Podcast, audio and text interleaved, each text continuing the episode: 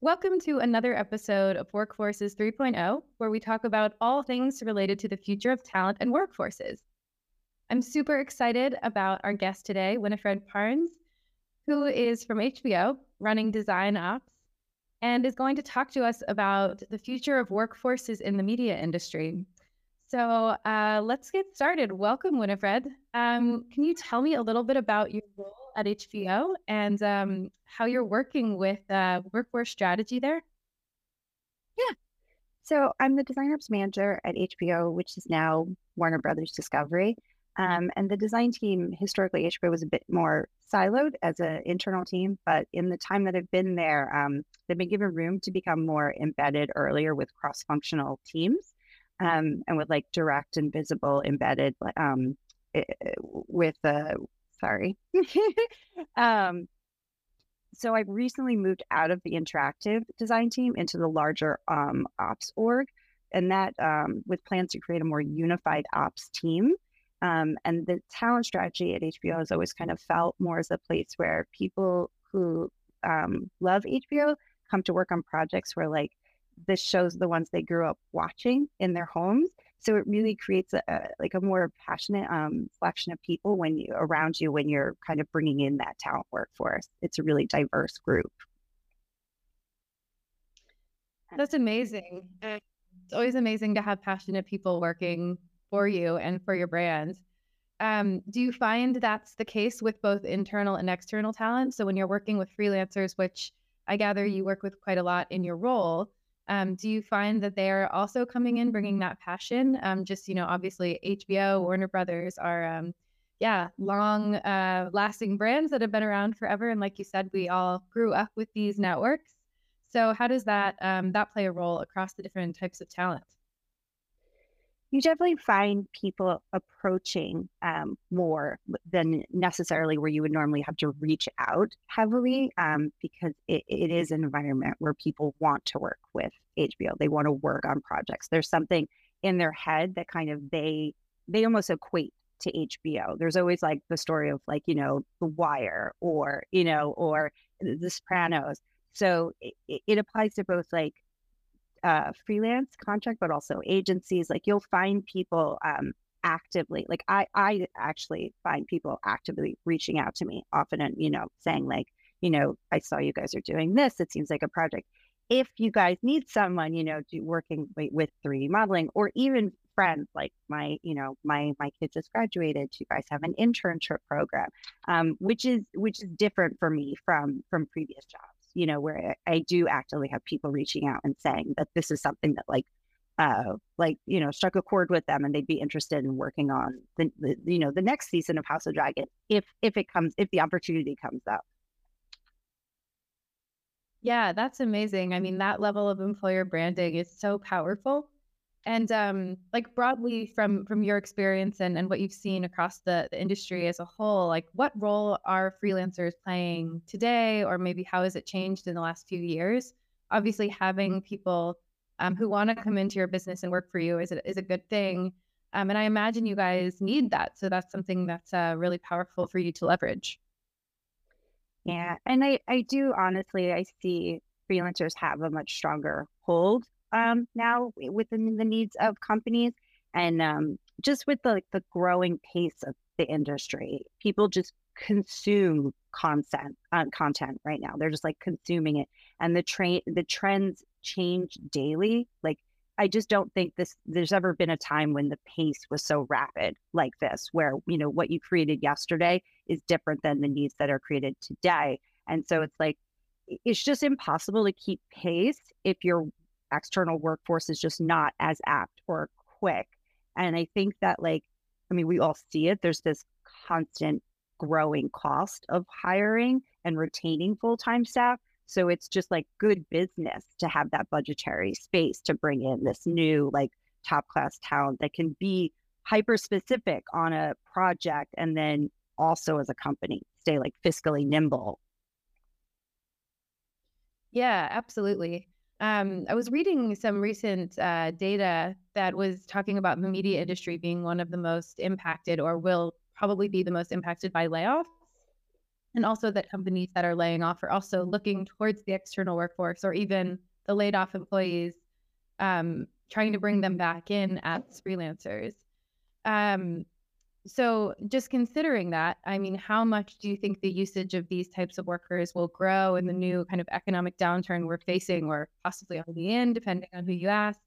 Um, and you mentioned retention. So, uh, in addition to yeah, maybe using more freelancers, what role does retention have uh, when you think about freelance retention, uh, which might not be the most traditional type, but um, I think still probably plays a big part in being able to source quickly and stay nimble, like you say.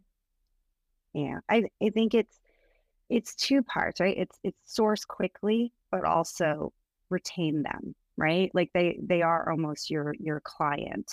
Um, and, and I really think it has to be treated like a top priority agenda item. And like just knowing that um, the dynamic of your staff workforce may not no longer be a static fact is really key. You know that that mindset of uh, understanding that we need to be reliant on external talent. And if you're not bringing in both reliable but also creative contractors, um, you know, leaders need to be able to assure that their staff that there'll be resources for them to lean on to mitigate that burnout. You know, like they need to be able to just know that if there are layoffs, that there are resources that can be accessed.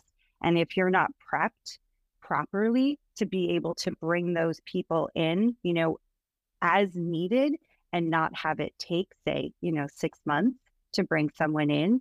That difference in time could also mean whether or not you retain your current staff, right? Or whether they stay or go. Yeah, absolutely. Are there any trends you see in terms of like causing delays in this? Like, are there things that impact you know someone starting quickly or you know being able to find talent that you've personally struggled with or you see in the industry struggle with at large? I mean i think it's there's there's a myriad of reasons right? There there's compliance there's legal there's there's all these layers that you have to go through. And if you don't have like a set plan right? A go-to where say i go to my manager and say i need someone for a project. And if they can't just point me in the direction where this has been approved. You can go here, right? And if you only say have a few options, you're always going to go to the same options, right? And you know, they may or may not be a good fit for the project that you're working on. And you're really kind of you're stuck in a bit of a, a pickle then, right? Where you know you have options, they may not be may not be the best option. And I think that the larger the company, obviously, the more layers of that to get to, you know, to even just get a, a, system that's approved for you to reach out to. And I mean, particularly obviously at HBO, Warner Brothers, Discovery, things like that, we're a huge company. So you don't have the freedom to just say, you know, my cousin would be great for this, right? That's just that's just not the reality of it. It has to be this is, you know, the company that you can go to, reach out to them, see who they have. So if if it's always the same company, you know, you, you have limited resources. And I think there's a real shift happening in people's mindsets. Um, you know, that like, are we living to work or working to live? Right. So when you, you the idea is do you want people who love what they do? Right? Where are you going and are you is it accessible to you to go to the place where the people that you are speaking to to bring in for your projects actually love what they're working on, you mm-hmm. know? And I just think that creates that unmeasurable ROI of like better quality design and content, which maybe, you know, there's no metrics for that, but me being able to go directly to one place where I know that I can always get newness or meet new people who might bring in, you know, something I'm working on today that was different than something yesterday. And I think that's really um, essential in the media industry. And I, I do see where this is not going to change anytime soon, where freelancers do have the upper hand in this, right? So I see that some leaders are still struggling to release some of that control and be adaptive to this trend. Um, and I think that they're going to have to have a shift in their mindset to accept that they need to start looking to new resources and new companies outside the ones that they've always used, right? Otherwise, how will we be able to bring in newness? Yeah, absolutely. I think um yeah, it's it's a big challenge for companies today is to figure out how to let their employees get access to the right talent and also mm-hmm. build a talent pool because I think I think from what you've said and I think from conversations we've also had before it's it's like so important to be able to know who you have in your talent mm-hmm. pool, what skill sets you have so that you can, you know, action them and mm-hmm. hire them as quickly as you need to when you need to. Because, you know, the fact is you say it takes 6 months to hire someone and I would imagine you don't usually have 6 months to deliver what you probably need for. So there's such a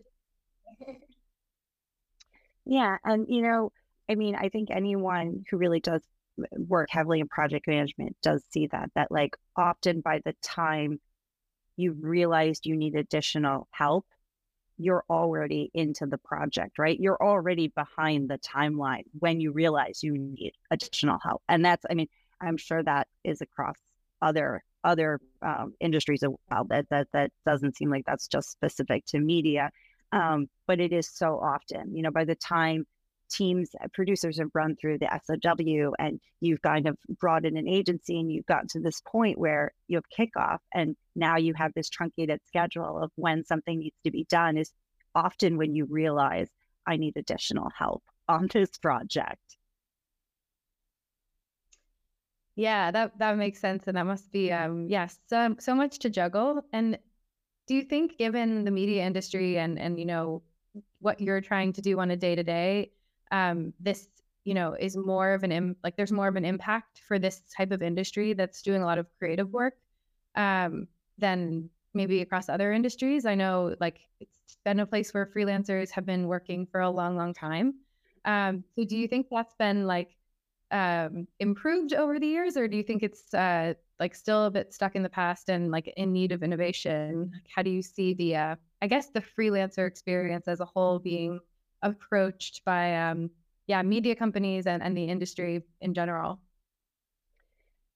I think that it, it does happen in all industries. I think in this industry you know in particular it is it is probably more difficult right? Because when you fold in on top of it that you're working with creative people you know and they've always behaved say differently than you know the needs of a designer is so succinctly different than an accountant. It's just, you know, it's just that simple. And, you know, I think that that idea of like, you know, happy wife, happy life, you know, often in a design studio, really you're just about finding, you know, a comfort space for designers.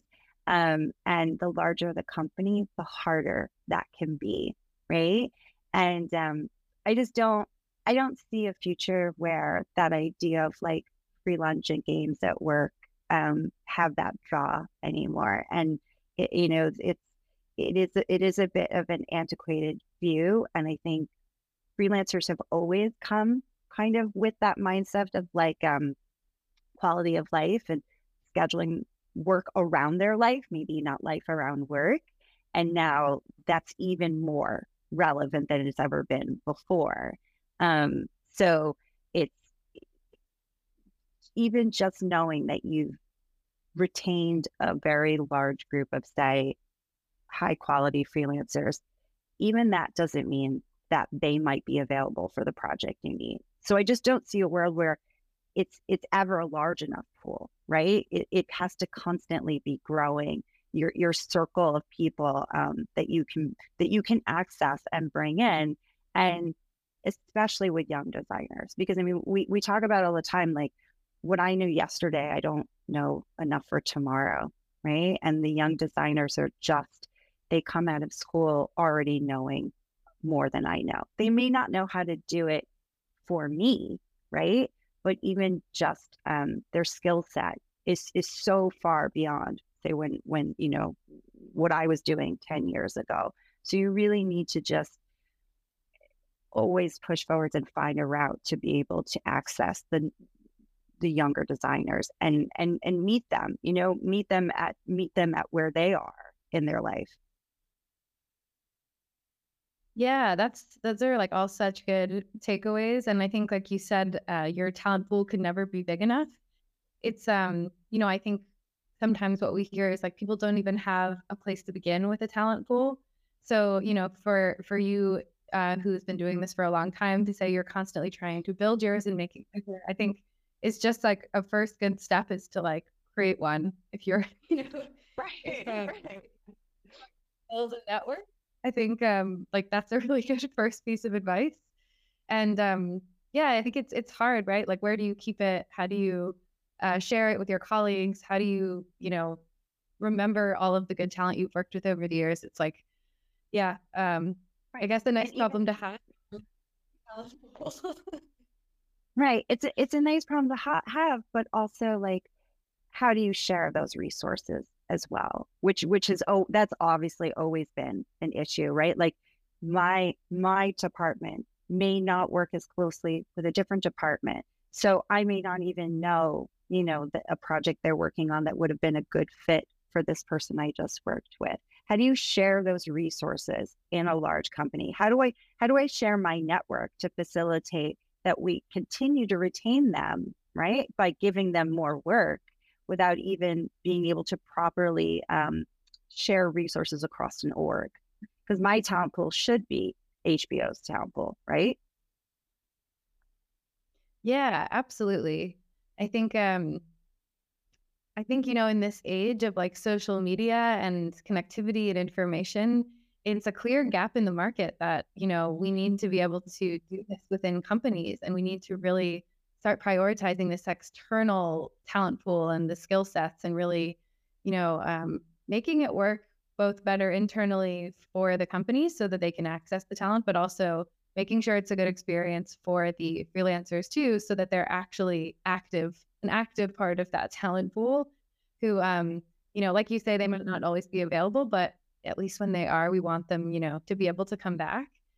So, um, do you have any advice for people, like from the retention standpoint? Like, how do you provide a really good experience for external workers today? Like, what are they looking for? Like you said, it's it's not always pool tables and in a lot of cases they might be remote so how do you um, how do you approach that how do you make sure they uh, want to come back so i i say this a lot probably to an annoying way about like listen more and say less. Um, but there is a traditional system in place where we don't do exit interviews with our freelancers. Um, in my experience i could you know i can't speak to other companies. Um, we really only do it with full time employees. And how can we ever find ways to be a better suited company to retain engage contract workers in a smarter way if we simply do not ask them, right? Um, we need to talk to them during that kind of interview process as we're almost kind of like we need to talk to them while we're onboarding them. We need to talk to them while they're working with our staff. And then after the job is completed, not just about the actual job that they did for us, but the job that we did for them as a company, as as people, you know, as managers. And, you know, what are those learnings we can take and use for them, but also for the next um, contractor? And that critical feedback can be uncomfortable. And I think for a long time, it's kind of just treated as freelancers come and go. So maybe maybe those learnings aren't you know aren't an advantage to us but they are and i don't know if that's become um, integrated as our thinking patterns yet with external talent and i think that i really think is is going to be important in the next couple of years listening is so important understanding what the the talent wants i think you're right it's it's something we need to figure out from the first impression to the whole experience to paying on time. Um, yeah, we I'm paying on time. Yes, it's so important, and it's so um, so often that freelancers aren't getting paid correctly or on time, or have to deal with like this the admin. And you think such a basic thing should be um, easy to solve for a big company, yet like even something as basic as that tends to um, yeah become a, a pain for a lot of freelancers and, and the reason they don't go back to companies. Yeah. Because it shouldn't be, it, it shouldn't be the second part of their job, right? And it's never intentional. And I think that that, you know, even that being conveyed is very comforting to freelancers. And I from from personal experience, I have had companies who were very, you know, very candid saying, it is a slow process. You know, I apologize. But just so you know, we don't pay, you know, net 15, we pay in net 60. That conversation is a tangible moment where you are like honest and engaged with them with, with like healthy expectations instead of the second part of their job of working with you is them having to chase payment and and that's just that's not a soft skill you know that comes naturally to especially designers um, and it can also be really uncomfortable for for younger um, contract workers you know? It, it it's it's a very like what do i do next? What's too much if i push too hard? Will i not be brought in back again to work you know? And then if that's really their takeaway of working with you that that kind of general anxiety of whether or not they were going to get paid in a timely fashion you can't unring that bell. Yeah it's true. It's it's like these people are people. They're not um, necessarily vendors or companies. And i think often that's how they get classified in the payroll system. So it's it's um yeah, it's it's something that I think everyone agrees needs to be fixed. And um yeah, hopefully that's the the next step of of external workforce innovation is like these little things that create a better experience for these people, uh, starting with these like basic elements. Um so yeah, I think uh yeah, I totally agree. Because um, you see, switching you see, you do you see people eventually almost getting to the point where they think would it be easier for me to be full time right instead of kind of always having to chase invoices and i i think that um that's that's not a great place to be because this industry in particular is going to need more freelancers you know almost every industry is going to need more freelancers so we want people to know that there are components of that that are just simple and straightforward.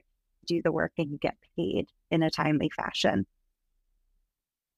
Yeah, we want them to feel valued and um and not yeah, not not choose something as big as like becoming a full-time employee after, you know, choosing the freelance life for a reason or something like right. that. Totally.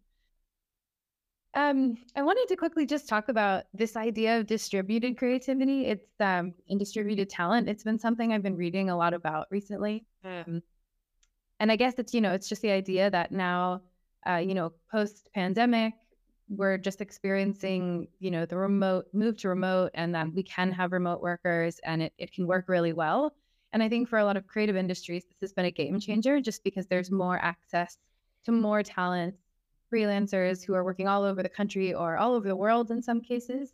Um, how do you think that's impacting like the creative industry as a whole, having access to more people coming from different perspectives uh, and different markets, maybe even? Like I like I love the shift to personally to distributed like creativity. Um, that idea that like it generates a creative product where like you know um no single person's contribution uh, determines the result right? Like it, that's such a just in that the moment that's such an, an amazing concept right? Um, but i think creative solutions to hybrid work environment more than just remote actually drove that necessity and i think there's been these really wonderful outcomes of that. Um, and i and i think that they can be used in the future in office remote, hybrid, whatever um, the conditions are. And I, I'm, I'm hopeful that we take those learnings and push them forwards because it makes space more often than ever before for the less heard opinions to find a place in the room, right? Um, those people who were never really afforded that that moment to contribute. And I, I think um, it's it's shown these ways where almost companies can scale in a sustainable way because maybe people who never before had a voice do. So now you have more actionable choices in the room, you know, in different places coming from different places. And, I, you know, I don't know if it's a straightforward like North Star, you know, for the future, but I think it's it's really opened a door that was never there before for um for people to have a voice in in in how creative gets created simply put you know? And i think you know there's there's this concept of diverse designers creates diverse design right? And if your your your audience is diverse which how can it not be? Media is global now. Um, shouldn't your design be diverse? Shouldn't you speak to your audience and how do you do that without really you know giving space at the table for those for those for that commentary? Yeah that's so well said. I think you're right too. It's um it's so important for innovation that we include this type of diversity and like you say media is global now. Um, and i guess it's just so fundamental that companies are you know uh, empowering people like you in roles like you know design ops to be able to access that talent globally as well. Um, do you is there anything you you see in terms of like the future that you you would like to be better on that front, or um, like that you already maybe see in terms of trends of like how um, the industry is going in terms of embracing this kind of concept of of um, distributed talent? I don't know if we're there yet.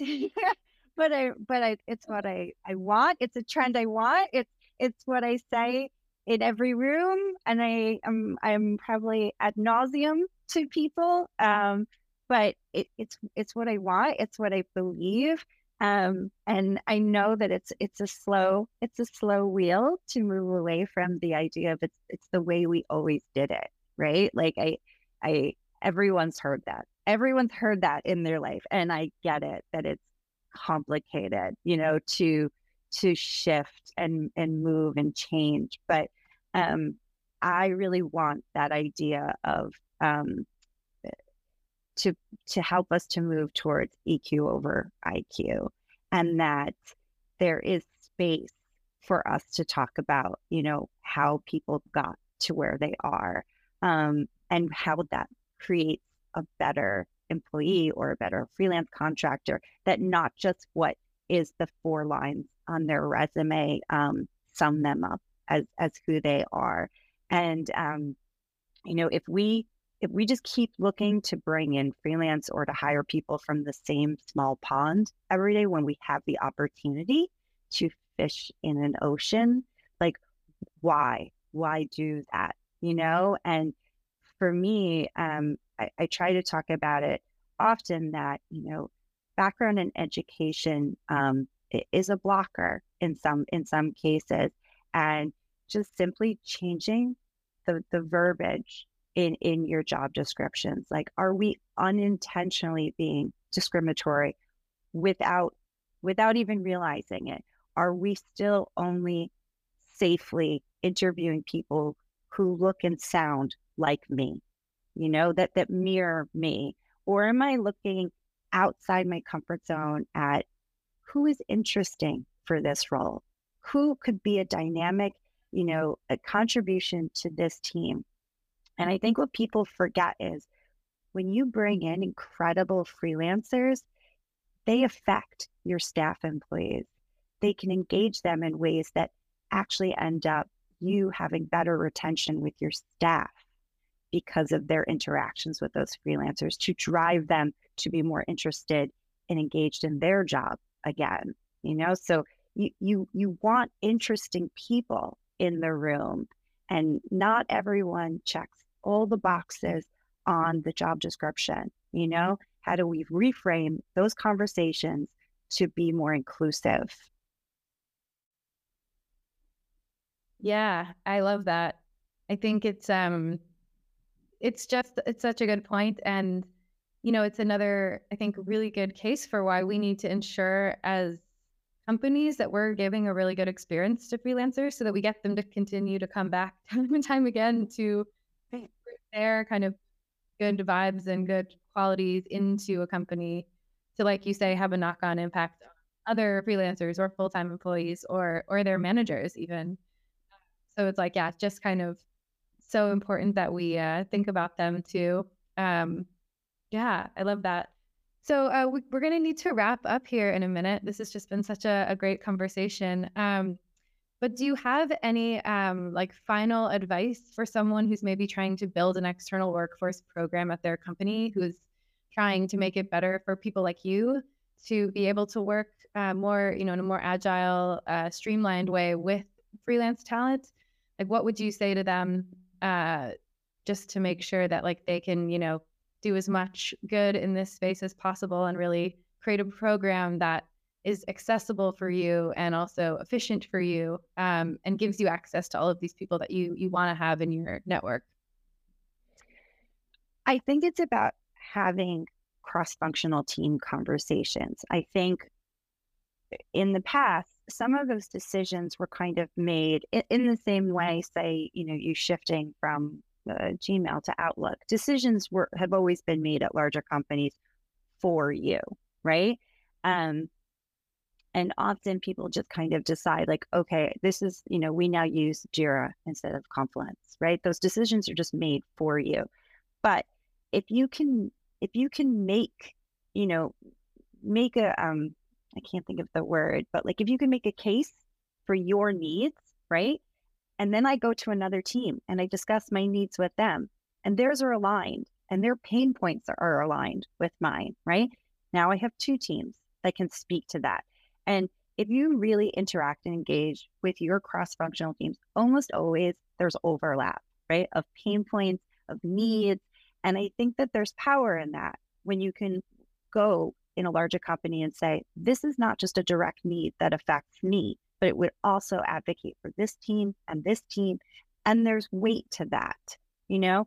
So I, I, I would advocate for people to reach out to their peers within a company and have those conversations with them about where their struggles are or you know who they're having conversations with and then take all that and collect it in a cohesive way that tells the story of what your needs are and i think that there's there's real power to that in a company that you if you go with that actual data of this would help multiple teams right and these are the reasons um, i think you're given the opportunity more often than not to propose say a new company to work with or a new agency to work with. And we need to stop just using the same companies. And that's not going to happen if you don't collect that information in a, in a really clear, cohesive way to speak to the story of your needs within the company. Yeah, that makes total sense. Have you have you experienced that in terms of like managing your own freelance network? Have you seen like peers of yours also experience the same challenges of of um yeah not having maybe as fast of access or easy as of access to the people they want to work with is that like been something you've experienced personally?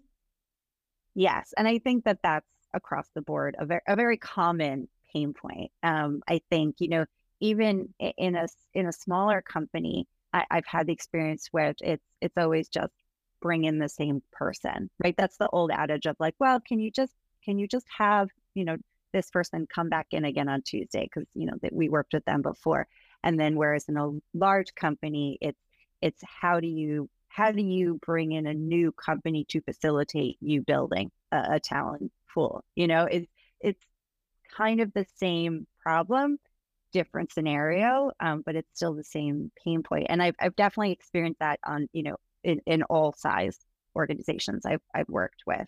Um, but I, I will say at HBO, I've had some really interesting conversations where, you know, um, people will reach out and say, well, I was speaking to this company. Have you spoken to them? Um, do you want to meet with them? We're meeting with them next week.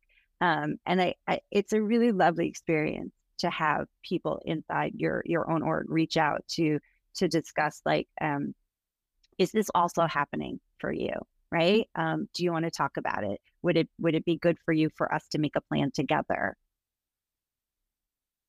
that sounds amazing yeah to have that kind of camaraderie and and being able to share especially around things like talent um, where it is important to kind of build a network together so yeah i totally i can totally appreciate that and um, yeah, I mean, I think overall, this is like a trend we're just seeing across the world, across all companies, is like the need for innovation in this space in particular. That so much of the process that companies, especially enterprises and big companies, are using uh, media industry being one of the biggest industries, probably um, when when you're talking about stuff, but is that they just need to innovate and they need to come up with new ways because the way it works has changed. So the way we need to, you know, create our workforces needs to change along with that, and it's a bit behind. So um, yeah, it's just it's been so fascinating. I think you know, following this especially for the last few years because the changes have been so big and accelerated by, you know, all of the things happening in the world. Um, so yeah, hopefully we'll see it all happen this year. Maybe 2023 is the, the year of the innovative workforce. yeah. yeah. It's it's it's hard because, you know, especially with design and freelance, it, it is innovation. You know, someone who has decided to build their own portfolio and basically put it out the world and say, like, do you like this? Do you want me to do this for you? Um, is like brave and incredible and innovative. And then on the other side, you know, it's media companies, they are dinosaurs, you know, but we love them for it, right? Because it makes you think of things you remember from your childhood. And now they're doing this. So they're here still for a reason, right? Um, but there has to be a point where we find um, find a middle ground to to to move forwards in some in some way that's innovative. Yeah, I couldn't have said that better. Yeah, absolutely agree. Um, well, we are, yeah, we are out of time, but I, I always love to end with uh, just like a little, a few questions just to get to know you better um, that aren't necessarily workforce related. So I, I would love to know if there's like an app or um, maybe it's like a website or something that you like just couldn't live without. It doesn't have to be work related, but it can be. I, I mean, I don't want it to be work related, but I don't think I could. Uh, I don't think I could do it without Slack. and I, um, I also have, you know, because I feel like life uh, integrates with work, right? I have workspaces in my Slack that are not work related. Um, but I think, I, it's honestly, it's Slack. Also, just because it's, in the way my life functions, the idea of um, knowing that you can simply put do not disturb on something, but also the difference between someone sending an email. I know that it's it's not pressing, but if you send me a Slack message, it is. Um, I think it, it's it's helpful to plan plan your your your expectations of what people need from you, and I I do that with Slack. Yeah, Slack is like a a modern communication tool. It's like I can't imagine life without it. And even though I didn't have it for the beginning of my career, yeah, total game changer now. um, and then favorite like it could be an HBO TV show, or maybe it's you're more like into podcasting, but do you have a favorite, um, yeah, like show or or something like that that you uh, are loving right now? Um, I'm I'm not gonna lie. For someone who works in media, I am not great with TV. like like, um, but I will say, um, a friend, Meredith Black, um, co-hosts a, a, podcast called Reconsidering. Um, she is um, also uh, in design ops, and it is a principle that really is important to me um, because there's so many facets to design design ops, like as a true principle. Um, and hers is a podcast about like how to make a life while making a living, which to me is like so simple, so smart. I love that. It's called Reconsidering. Mm-hmm. Yeah. And it's just, how can you make a life while making a living? I love that. Definitely going to check that out. And then do you have like a favorite, like, pick me up tradition or office snack or anything like that that you um, kind of look forward to in your working day? Um, it's popcorn. it's always popcorn. um, and at home it's popcorn and then in the office um, every once in a while they'll do screenings and there's a lovely woman on our floor who has a, we have snack slack um, that lets you know when there are snacks of course in the kitchen and there'll be leftover popcorn from screening so it's always popcorn. That's amazing. I love popcorn and um, i miss us movie popcorn. There's nothing quite like it and it's not the same or, or quite as bad. like both. I'm like, yeah. At home, it's like homemade popcorn with like a nutritional yeast on it. At, at work, it's movie popcorn. Two very, I feel like those are not even in the same species. Well, I think I think cinema, like proper cinema popcorn, isn't even considered real food, but it's so no, no. It's like how ketchup is a vegetable. Exactly. Well, um, this has been such a pleasure. Thank you so much for um, chatting with me today, and um, for yeah, for all of your amazing insights. Thanks for having me.